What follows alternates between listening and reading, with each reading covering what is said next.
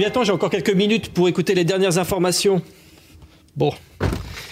Et si j'écoutais le podcast quotidien de l'écho, le brief? Alors, j'ouvre l'application Google. Hey Google, peux-tu me faire écouter le podcast Le Brief?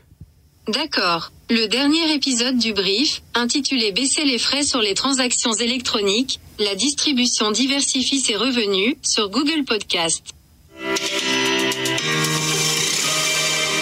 Bonjour, nous sommes. Voilà, c'est aussi simple que cela à présent pour faire une recherche sur Internet, mais avant il fallait se renseigner directement sur place ou aller à la bibliothèque pour avoir une information. D'ailleurs à ce propos, saviez-vous qu'un Belge avait inventé Google bien avant Google Saviez-vous Saviez-vous Saviez-vous Saviez-vous Saviez-vous Saviez-vous Saviez-vous Bienvenue dans ce podcast de l'écho qui va vous faire découvrir des personnages de chez nous bien en avance sur leur temps qui ont inscrit durablement la Belgique sur la carte mondiale du business. Au début du XXe siècle, l'instruction devient obligatoire en Belgique. Le savoir se diffuse à travers toutes les strates de la société et la soif d'apprendre est grande. Les innovations sont scrutées de près et attisent la curiosité du public. C'est dans ce contexte qu'un avocat engagé et utopiste, Paul Hotelet, a l'idée de construire un temple rassemblant toutes les connaissances du monde à Bruxelles, le Mondaneum. Je suis Guillaume Cordeau et c'est cette formidable histoire que je vais vous raconter avec Laurent Hublé, patron de Bicentral, le campus numérique bruxellois qui a écrit un livre sur le sujet. Paul Hotelet n'était pas seul pour lancer son projet. Il a bénéficié de sérieux soutiens, un titulaire du prix Nobel de la paix, une militante féministe et un richissime industriel. Bienvenue au Palais Mondial, l'un des projets les plus fous que Bruxelles ait jamais connu. Mais qui était donc Paul Hotelet C'est un personnage bruxellois. Euh, son père était constructeur de lignes de tram un peu partout dans le monde. Donc son père euh, a fait fortune, mais il avait un rapport assez particulier à l'argent. Donc il a aussi tout perdu. Donc Hotelet venait d'une famille euh, privilégiée, mais sa mère est morte quand il était très très jeune. Donc il a vécu une enfance assez solitaire. Et puis il avait des difficultés de mémorisation. Il a fait le droit, mais en fait ça n'allait pas du tout quand il a commencé à être avocat. Et il s'est posé beaucoup de questions, il écrivait énormément. Et donc, euh, dans ses carnets intimes, vers 14-15 ans, on voit déjà que il n'a pas envie de faire ce que fait son père, il n'a pas envie d'être euh, un héritier euh, qui gère des lignes de tram un peu partout dans le monde. Il voulait contribuer au monde différemment. Et dès ses 14-15 ans, on voit que c'est quelqu'un qui est très entrepreneurial. Il voulait fonder avec sa grand-mère une société des connaissances utiles. Donc la connaissance, c'était quelque chose de très important pour lui, mais aussi le fait de construire des dispositifs de connaissances nouveaux. Premier fait d'armes de Paul Hotelet en 1890. Il n'a guère que 22 ans. Le jeune homme est stagiaire dans le cabinet du célèbre avocat et homme de lettres Edmond Picard, où il rencontre Henri Lafontaine.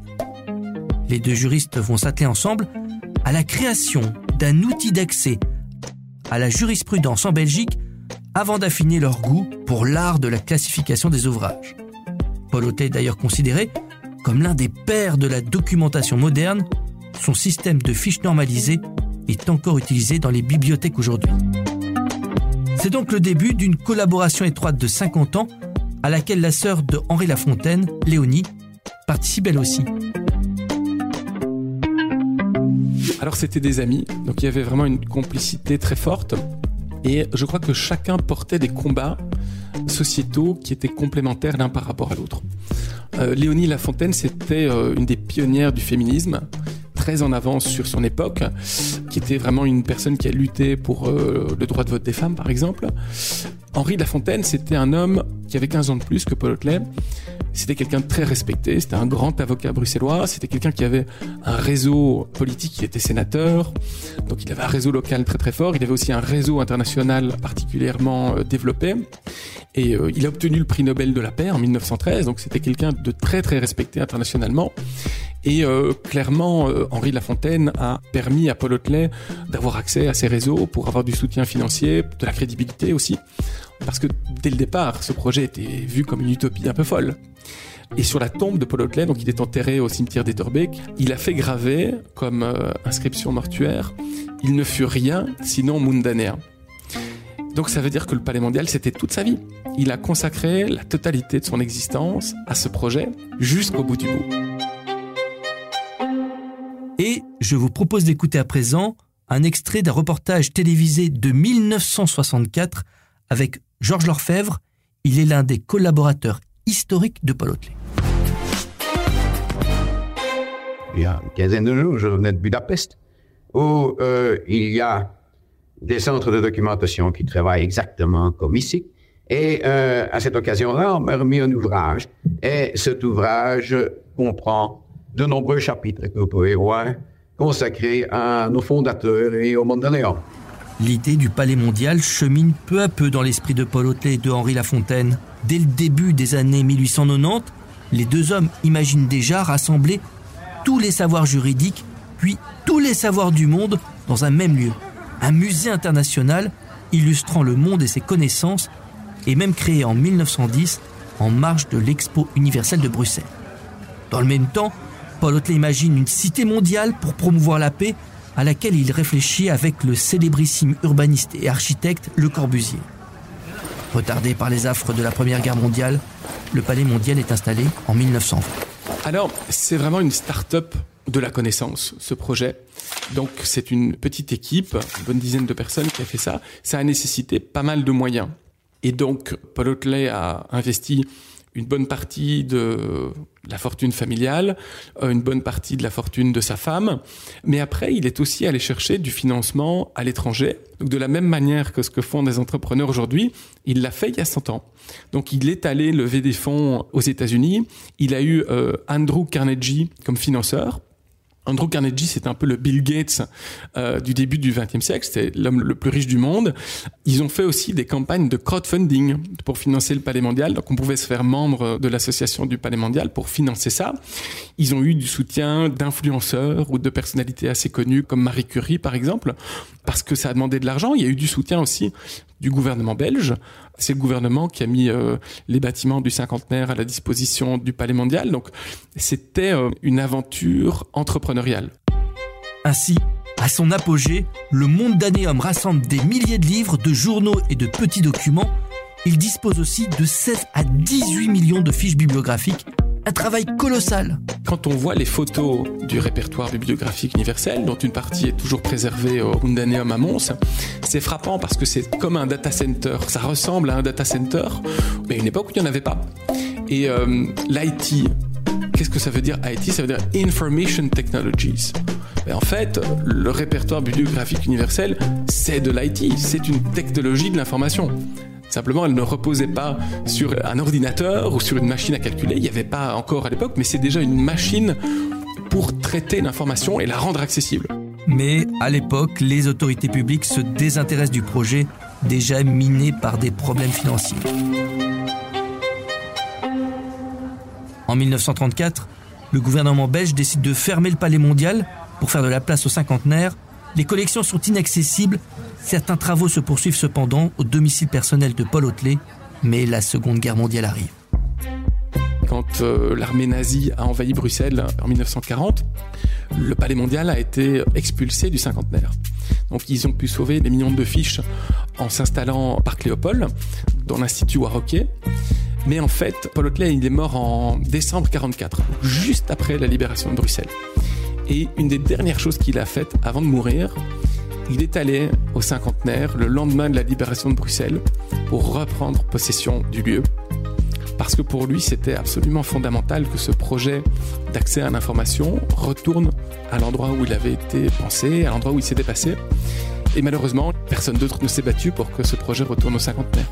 Peu à peu, l'idée est oubliée, seulement entretenue par quelques passionnés pendant une trentaine d'années, jusqu'à ce que les travaux de Paul Hotelet à nouveau révélés au début des années 70 il y a un chercheur australien affilié à une université américaine qui a publié un livre à Moscou et il est parvenu à montrer vraiment l'importance historique, mais aussi l'importance conceptuelle de ce projet. Alors on pourrait se dire, génial, le projet est sauvé Eh bien non, pas du tout. En fait, les fiches et tout ce qui restait des illustrations du Palais Mondial ont été expulsées de l'Institut Warroquet et elles ont fini dans une cave du côté de la place Rogier où elles ont continué à prendre l'eau, où euh, certaines parties des collections ont été volées, se sont retrouvées sur le marché de l'art. Et en fait, il a fallu attendre la fin des années 90 pour que les collections soient vraiment préservées. Et elles ont déménagé à Mons, où elles se trouvent aujourd'hui, dans le Mundaneum. Donc ça a mis euh, presque un demi-siècle, en fait, pour sauver le palais mondial. Alors aujourd'hui, que reste-t-il du rêve de Paul Hotelet, mais aussi de celui de Henri Lafontaine, mort un an avant son ami, et de sa sœur Léonie, décédée en 1949 Eh bien, sans doute un héritage, celui d'une ville comme Bruxelles, internationale, où nulle part ailleurs un tel projet aurait pu exister. N'est-ce pas, Laurent Hublé? Pour moi, c'est parce qu'il y a eu un projet comme le Palais Mondial que Bruxelles est devenue une capitale internationale qui héberge les institutions européennes. Très clairement, le fait qu'on ait eu des penseurs et des entrepreneurs comme Paul qui était très actif dans la constitution de la Société des Nations, donc l'ancêtre de l'ONU, c'est une des raisons pour lesquelles Bruxelles est la ville internationale qu'elle est aujourd'hui.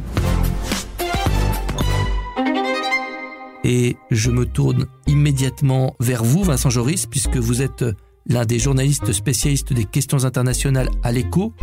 Partagez-vous l'avis de Laurent Hublé?